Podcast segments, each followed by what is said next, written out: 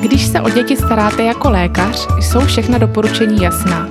Ale když se o ně začnete starat jako rodič, zjistíte, že je to všechno trochu jinak. Posloucháte podcast Pediatrie na vlastní kůži.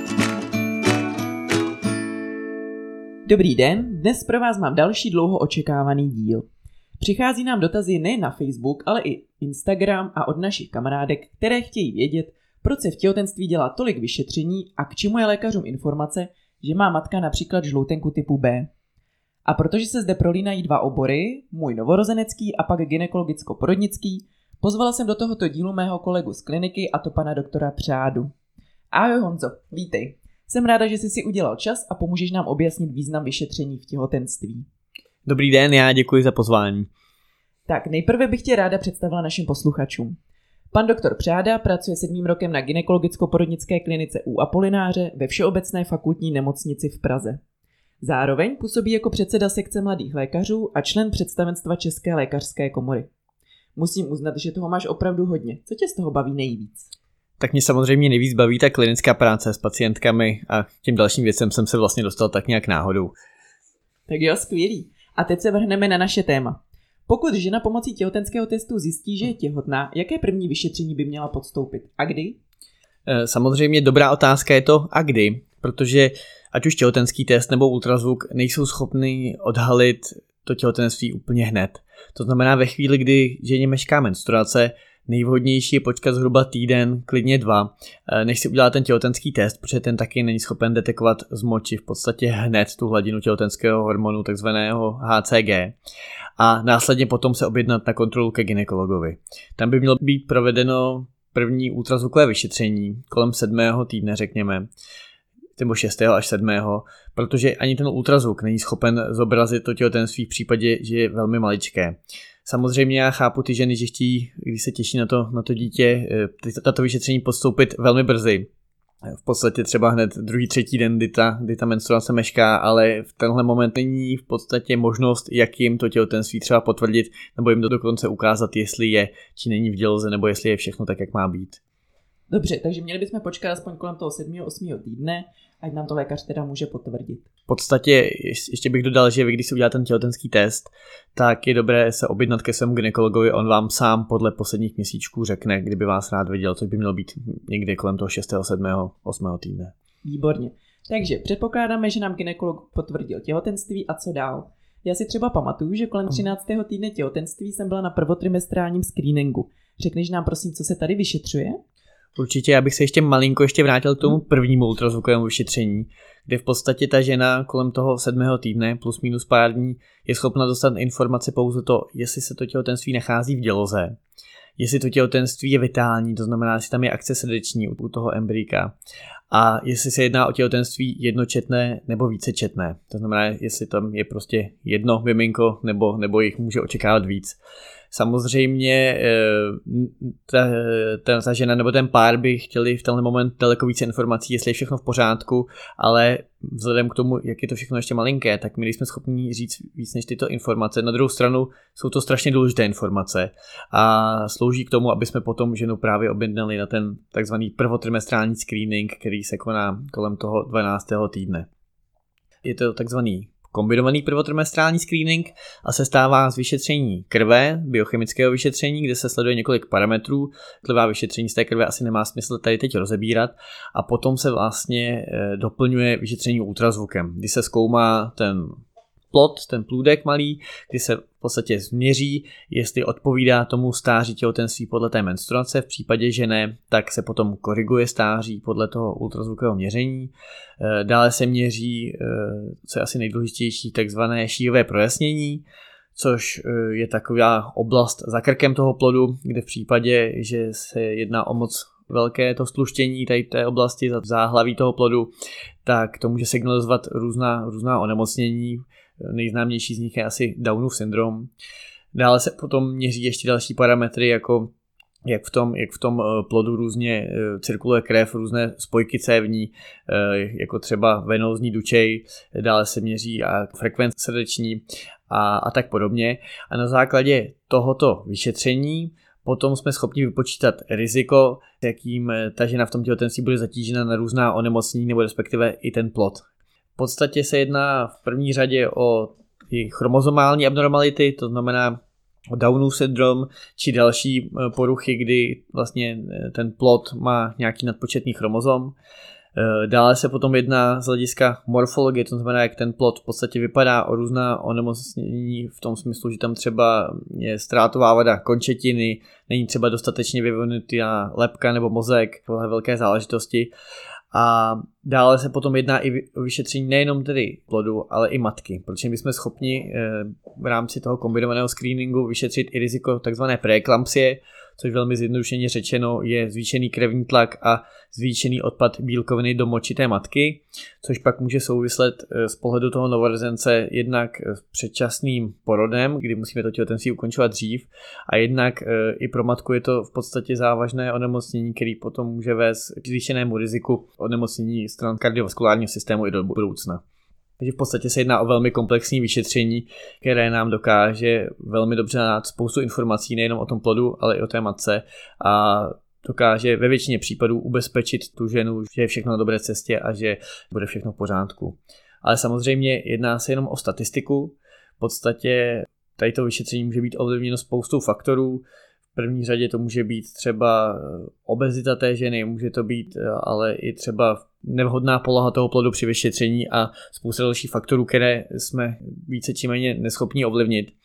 To znamená, že bohužel přesto všechno, o co se snažíme, tak nikdy to vyšetření není vám eh, schopné stoprocentně zajistit to, že to dítě nakonec bude zdravé. Výborně, děkuji moc za informace. Ještě mě napadla taková technická věc. Vlastně ten první ultrazvuk, který se dělá u ginekologa v okolo toho sedmého týdne, tak protože to vlastně všechno hrozně maličké, tak se dělá vaginální sondou, že? Aby maminky pak nebyly překvapený. Když to tedy už ten prvotrimestrální kolem 13. týdne už je klasicky přes břicho. To pravda? Je, přesně tak, je to pravda. Nicméně občas i ten prvotrimestrální ultrazvuk se doplňuje vaginálně v případě právě, že třeba ten plod tam leží velmi nízko v té pánvi nebo třeba není dobře dosažitelný Eh, tou sondou břišní, tak se někdy doplňuje, takže aby to někoho třeba nepřekvapilo, je to v celku běžné a v podstatě v nějakých eh, odůvodněných případech se tou vaginální sondou vyšetřuje i později v těhotenství, třeba když se měří délka hrdla děložního nebo se kontroluje placenta. Takže není to až tak výjimečné, že, že se na tu ženu podíváme jak tou sondou břišní, tak vaginální. Výborně, děkuji moc. No a vlastně pak eh, těhotenství pokračuje a další velký takový screening nás pak čeká kdy? Další takové ultrazvukové větší vyšetření by mělo proběhnout mezi 20. a 22. týdnem, kdy v podstatě ten plod už výrazně povyrostl, kolem tohohle týdne už má řekněme 20 cm na délku a v tenhle moment už tam jsou všechny orgánové systémy založeny a jsou hezky přehledné. Což je pro nás takový klíčový moment, protože jsme schopni pomocí ultrazvuku velmi dobře zkontrolovat jednotlivé části toho tělíčka, toho nenarozeného miminka. Eh, jsme schopni v podstatě ho projet, eh, když to řeknu tak doslova od hlavy až k patě a zkontrolovat mozkové struktury, zkontrolovat páteř, zkontrolovat srdeční anatomii, zkontrolovat ledviny, bránici, žaludek, trávicí systém, vývodné cesty močové, končetiny a tak dále. A jsme schopni právě poskytnout poměrně ucelenou informaci, jestli to miminko vypadá tak, jak by mělo, anebo tam je třeba nějaký problém. Ano, tady už se právě dostáváme tomu, jak důležité je to vlastně pro to dítě i tohle vyšetření. Právě když ginekologům se něco nezdá na tomhle ultrazvuku a vidí tam třeba nějakou vadu, tak většinou konzultují s námi z neonatologii a postupně dáváme dohromady plán. Můžou třeba objevit vrozenou vadu ledvy nebo srdce a maminka se pak odesílá ke sledování do specializovaného centra, že? Ano, je to přesně tak. V podstatě ideální scénář, že tam nenajdeme nic, že všechno vidíme krásně a všechno vypadá tak, jak by mělo. E, scénář e, méně šťastný že tam něco najdeme a pak začneme pátrat po tom, co to vlastně je a co pro to můžeme udělat. A samozřejmě nejhorší scénář, eh, ke kterému neradi všichni dospějeme, je, že tam najdeme něco tak závažného, že v podstatě tady takováhle vada není úplně slučitelná s tím, aby to dítě vedlo kvalitní život, pokud vůbec by třeba přežilo. Tak eh, samozřejmě to je špatná informace, ale je důležité, aby ten, ta žena nebo respektive ten pár dostali a i z tohohle důvodu je důležité to vyšetření dělat, aby jsme tohle vyšetřili včas Eh, ten pár dostal tu informaci včas a rozhodl se, jestli v podstatě v tomhle případě chce v tom těhotenství pokračovat, anebo by se rozhodl třeba pro ukončení. Eh, tam potom samozřejmě se to řeší velmi individuálně s každou tou ženou, s každým tím párem A důležité je také říct, že v každém tom vyšetření během toho těhotenství se pátrá po trošičku jiných záležitostech, byť některá vyšetření se v podstatě opakují a je to hlavně z toho důvodu, že ne všechny věci jsou vidět v ten daný moment v tom těhotenství. To těhotenství je dynamický proces a věci třeba, které vidíme ve 20. týdnu, tak v tom 13. týdnu tam nemohly být vidět, protože to, ten plod byl příliš malý, anebo v podstatě ani ještě nebyly založené, eh, takže se to projevilo až v tom pozdějším stádiu těhotenství. Výborně, jsou to všechno hrozně důležité informace. Vždycky je dobré, aby i ten pár měl ty informace a mohl mít dostatek času na to se rozhodnout. A pak bychom měli třetí screening a ten se dělá mezi 30. a 32. týdnem těhotenství. Tam se prosím kontroluje co? Na tomhle vyšetření se opět kontroluje v podstatě, jak tam to miminko je uložené v té dutině děložní, kde je placenta, což je velmi zásadní informace, pře kolem toho 20. týdne v podstatě její uložení nás ještě tolik netrápí, ale kolem toho 30. týdne přeci jenom ten porod už se blíží a nějak nevhodné umístění by mohlo vést k ohrožení života nejenom matky, ale i plodu samozřejmě. Eh, kontrolem, jak to miminko roste, to znamená, jestli roste tak, jak bychom očekávali, jestli není moc veliké nebo naopak moc malinké. A ještě jednou orientačně zkontrolujeme v podstatě jednotlivé struktury toho, toho tělíčka. Už to není tak zevrubné vyšetření jako v tom 20. týdnu, ale nicméně kontroluje se srdíčko, kontroluje se ledviny, eh, kontroluje se močový měchýř, žaludek a tak dále, aby jsme zjistili, jestli v průběhu toho vývoje právě tam nedošlo k nějaké události, která by třeba zapříčinila eh, to, že se to nevyvíjí tak, jak by mělo. A samozřejmě se kontrolují i další části, kontroluje se třeba, jak funguje placenta a tak dále paradoxní je, že čím to eh, miminko je větší, tak v podstatě některé struktury jsou vidět lépe, ale to miminko jako celek je naopak vidět hůře. To znamená, že v podstatě kolem toho 20. týdne my jsme schopni ho vidět celého pohledu, kolem toho 30. týdne už někdy s tím bojujeme. Eh, to je taky důvod, proč eh, třeba po tom 30. týdnu oblíbené focení miminka není úplně možné, protože, protože už se nám prostě nenastaví tak, jak by mělo, protože už tam nemá tolik prostoru, kolik by potřebovalo na tu, na tu oblíbenou profilovku. Všechna tato vyšetření, které jsme zmiňovali, jsou hrazená zdravotními pojišťovnami anebo pacientky něco doplácí? Podstatě bohužel momentálně je to nastaveno tak, že ta vyšetření, o kterých jsme se bavili, tak pouze ve své základní formě jsou placená. To znamená eh, v tom, že se zjistí vitalita toho těhotenství, zjistí se, jestli eh, to dítě není příliš velké nebo malé, případně si zjistí umístění placenty a množství plodové vody, ale důležitá nástavba ve smyslu hodnocení těch jednotlivých orgánových struktur, tak ta bohužel proplácena není. Nicméně eh, jedná se v záležitost nějakých 1500 korun za každé to vyšetření a zdravotní pojišťovny mají nějaké fondy, kdy potom lze zpětně zažádat o proplacení této částky, takže v podstatě dá se říct, že oklikou to propláceno je. Eh, a já si ale myslím, že i kdyby nebo byl problém s tím proplacením, tak určitě tady těch pár set korun až tisíc je, je výhodné investovat, protože vám to přinese ucelenou informaci o tom těhotenství a abyste se mohli těšit na to, že to je všechno v pořádku, nebo naopak, abyste věděli eh, něco, co třeba v pořádku není, ale dokázali se na to připravit nebo to nějak řešit. Výborně. A tato tři screeningová vyšetření se dělají ve specializovaných centrech, anebo je možné je absolvovat u obvodního ginekologa? Je to poměrně individuální, Něk- někteří eh, obvodní ginekologové tato vyšetření dělají, samozřejmě eh, specializovaná centra je dělají také, tak to znamená, že vždycky se jedná o domluvu mezi tou ženou, jestli ten ginekolog to vyšetření udělá sám, nebo tu ženu pošle do specializovaného centra. Nebo samozřejmě v dnešní době, když žena má eh, možnost volby poskytovatele zdravotní péče, tak se může rozhodnout taky sama. Mně se líbilo, že při každé kontrole u mé obvodní ginekoložky byl aspoň krátký ultrazvuk a vždycky jsem se těšila, až uvidím koláčka. Hmm. To je standardní postup, nebo se takhle často ultrazvuky nedělají? No, standardní postup, eh, nebo neřekl bych, že to není standardní postup, protože eh, to je to běžná praxe, nicméně jediná povinná vyšetření ze strany toho ginekologa jsou v podstatě ta, ta tři, o kterých, o kterých jsme se bavili, ale součástí každého vyšetření té těhotné ženy by mělo být stanovení vitality toho těhotenství. To znamená, že ať už to udělá jakýmkoliv způsobem, buď pomocí takového toho takzvaně doptona, kdy v podstatě se poslouchá srdeční akce toho plodu, bez toho, aby jsme si ho přímo zobrazili, nebo pomocí ultrazvuku nebo potom třeba pomocí kardiotogografického vyšetření eh, mělo být ověřeno, jestli to těhotenství je vitální a velmi často se tak právě děje přímo pomocí ultrazvuku. Ale v zásadě to, aby jsme to dítě ultrazvukovali při každé návštěvě v případě, že se jedná o fyziologické těhotenství, tedy zdravou rodičku, zdravý plod, tak to není úplně nezbytně nutné. No a k tomu mě napadá, že se občas na internetových fórech řeší bezpečnost ultrazvuku. Víš o nějakých rizicích pro plod? Nejsou momentálně data, která by prokazovala, že to ultrazvukové vyšetření tomu plodu jakkoliv škodí. Ultrazvuk je obecně z těch zobrazovacích metod, kam patří různé renginy a počítačová tomografie a tak dále, považován za v podstatě to nejbezpečnější řešení. Ale pravdou je, že některá vyšetření ultrazvukem nejsou v podstatě doporučená nebo vyloženě jsou nedoporučená v prvním trimestru.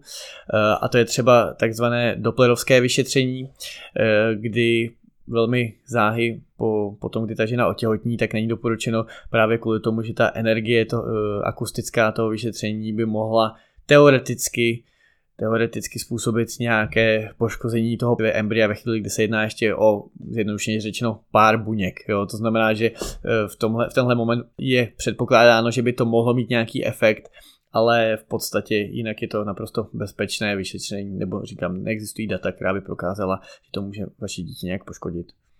Když to shrnu, tak doplarovské vyšetření určitě v prvním trimestru nikdo nedělá. Přesně tak, to v podstatě se nedělá i z toho důvodu, že by bylo vlastně jako zbytečné. Ano. Tak jo, tak to bychom měli taková tři velká vyšetření. Těhotná žena je ale mimo to pravidelně sledována u svého obvodního ginekologa, kde se dělají další prohlídky. Co to všechno obnáší tyhle kontroly? Tak ty kontroly v podstatě ze začátku jsou zhruba a 3 až 4 týdny. U rizikových těhotenství můžou být ale individuálně i častější, třeba klidně A2 týdny, někdy dokonce A, A1 týden. Potom 35. 36. týdnu jsou ty kontroly častější u všech, zhruba jednou za týden až dva. Po termínu potom jsou klidně dvakrát týdně e, ale vždycky si přihlíží k individuální situaci té dané těhotné ženy a stavu jejího těhotenství a plodu. Veškerá ta vyšetření, kterých samozřejmě, když bychom si jedali na papír, tak jich není úplně málo. E, na druhou stranu většina z nich je prakticky nezatěžujících, jedná se o různé měření hmotnosti, jedná se o měření krevního tlaku, stanovení bílkoviny v moči, nebo různé krevní odběry, tak jsou v podstatě velmi jednoduchá nezatěžující vyšetření a slouží k tomu, aby my jsme byli schopni říct, jestli to těhotenství je nerizikové nebo nízkorizikové, anebo naopak těhotenství s nějakým vyšším konkrétním daným rizikem. A veškeré toto snažení eh, proč tady to vyšetření, tady to vyšetření děláme, je, aby jsme byli schopni odhalit různé patologie, různé nemoci, které se třeba nemusí projevit, takže ta žena se cítí špatně, ale snažíme se objevit tady ty stavy hned v prvopočátku, kdy se třeba projeví jenom třeba abnormální nálezem v moči nebo v krvi nebo na ultrazvuku a aby jsme byli schopni včas předcházet různým komplikacím.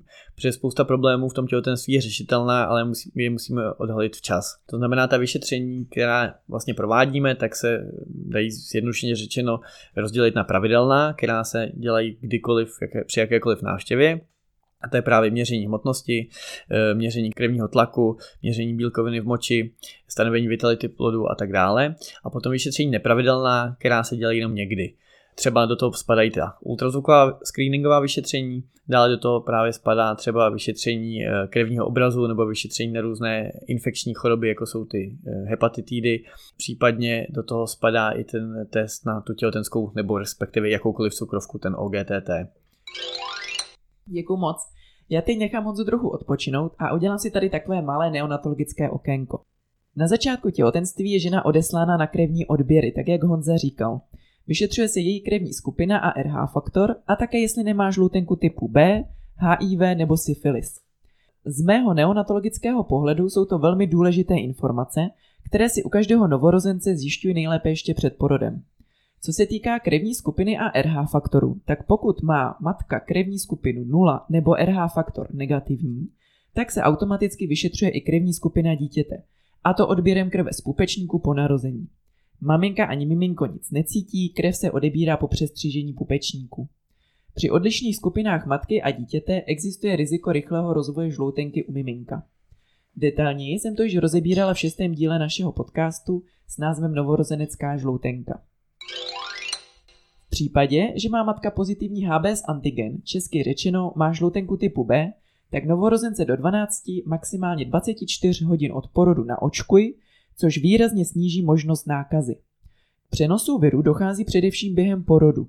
Pokud bych to dítě nenaočkovala, stalo by se v 95% případů chronickým nosičem infekce a v rané dospělosti by mohlo dojít k selhání jeho jater.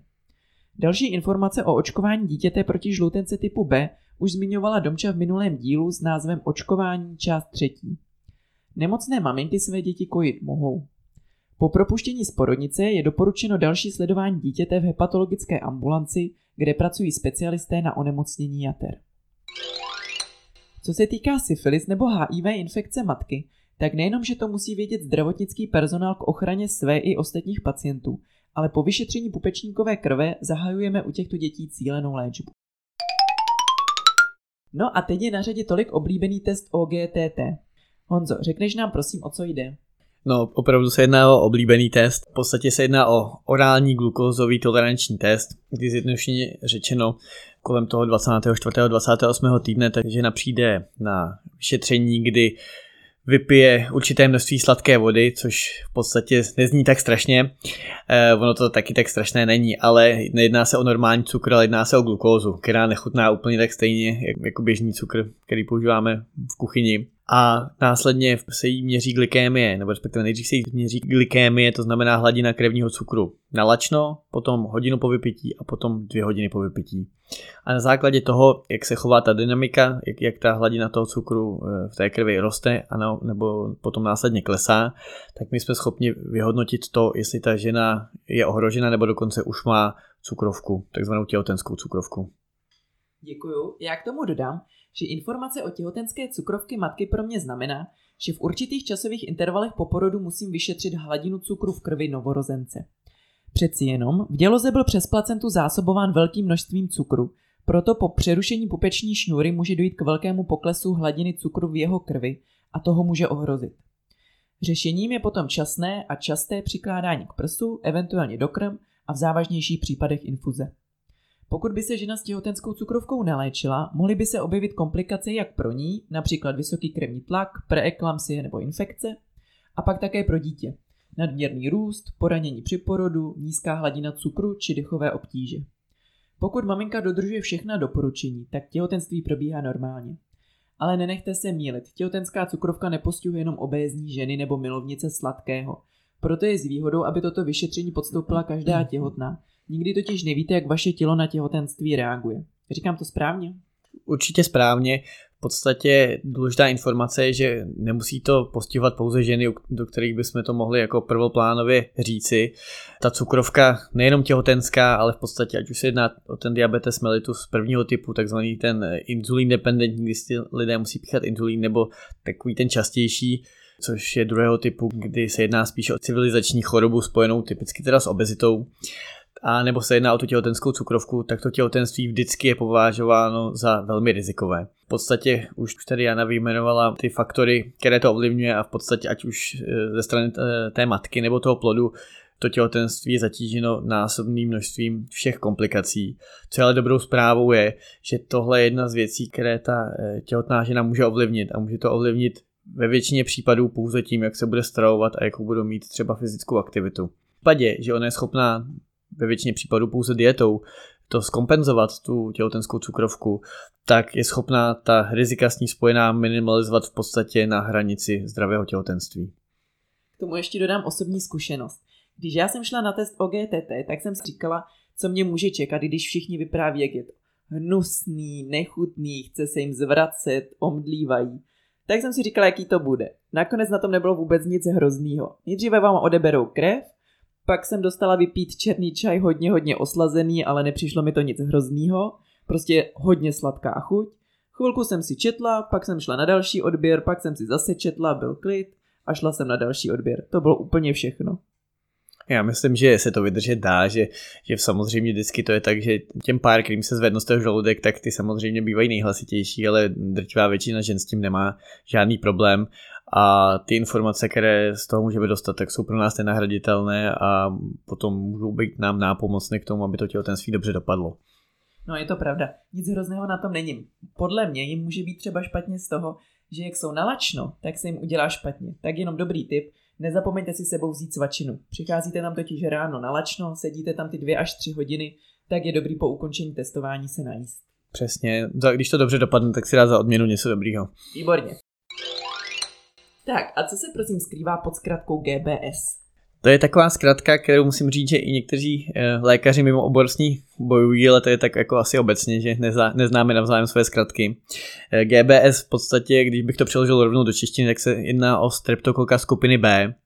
A je, je to v podstatě bakterie, která se běžně vyskytuje v zažívacím traktu lidí a někdy se stane, že tahle bakterie se dostane v podstatě do poševního prostředí.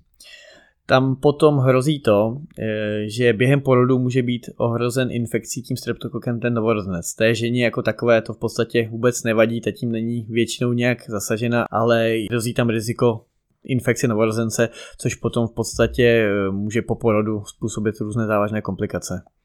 Ano, my takového novorozence pak musíme pečlivě 48 hodin sledovat.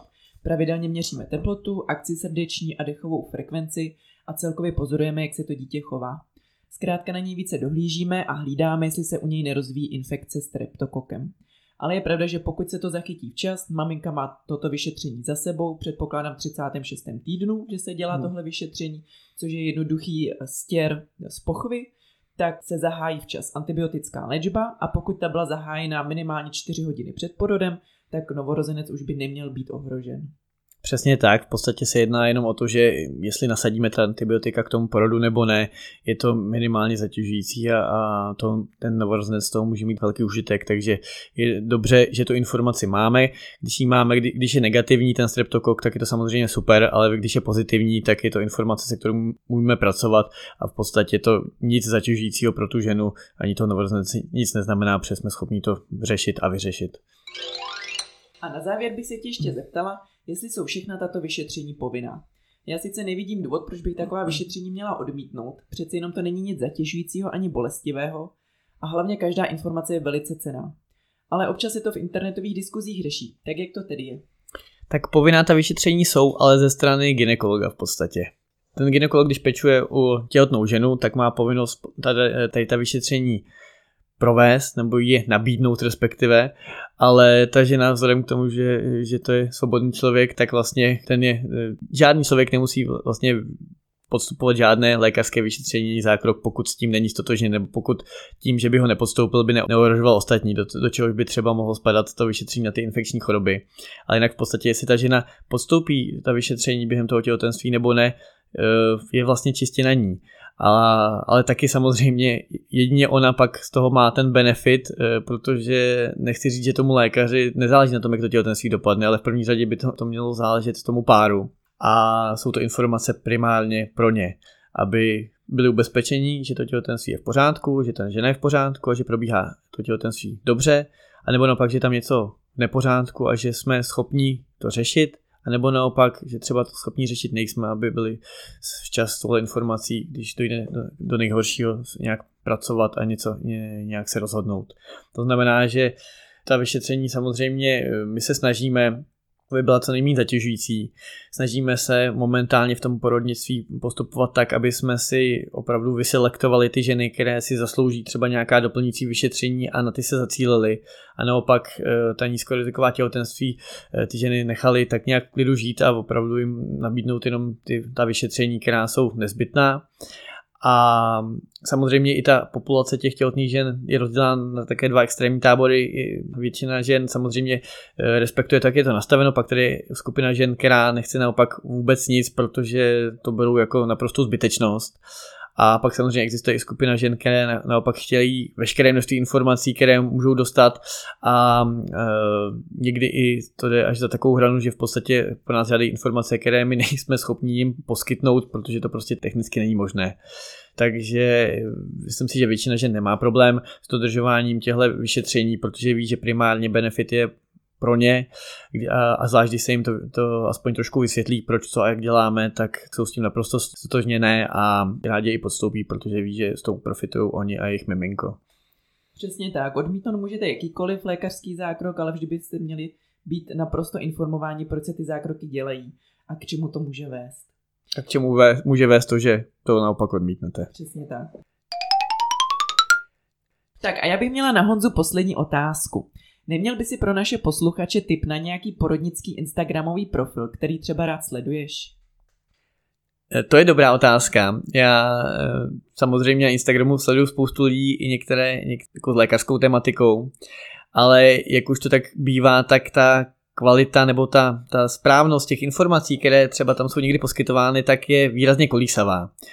A samozřejmě v dnešní době je těžké někdy na internetu rozlišit to, jestli ta informace, kterou si přečtete, jestli je správná, anebo jestli je správná, ona třeba může být správná, ale nemusí být správná pro vás. To znamená, já, já určitě fandím všem, kteří se snaží o nějakou osvětu, ať už na, na Facebooku nebo Instagramu nebo na dalších sociálních sítích, který třeba já už úplně neznám. Ale myslím si, že v první řadě by vždycky ty informace a to, kdo řídí ta vyšetření v tom vašem těhotenství, by měl být váš ošetřující lékař a ne Facebook nebo Instagram. Výborně, strašně moc děkuji za skvělé informace a jsem ráda, že jsme si mohli takhle popovídat. Já děkuji za pozvání a určitě budu rád, pokud třeba bude možnost nějaké další spolupráce na, ně, na nějakých dalších tématech. Výborně, možná tě budou očekávat nějaké otázky na našem Instagramu nebo Facebooku, který budou potřebovat zásah ginekologa porodníka. Tak a naši milí posluchači, vám děkuji za poslech a pokud jste něco nezmínili, tak nám napište na náš Facebook nebo Instagram a my to pro vás zjistíme.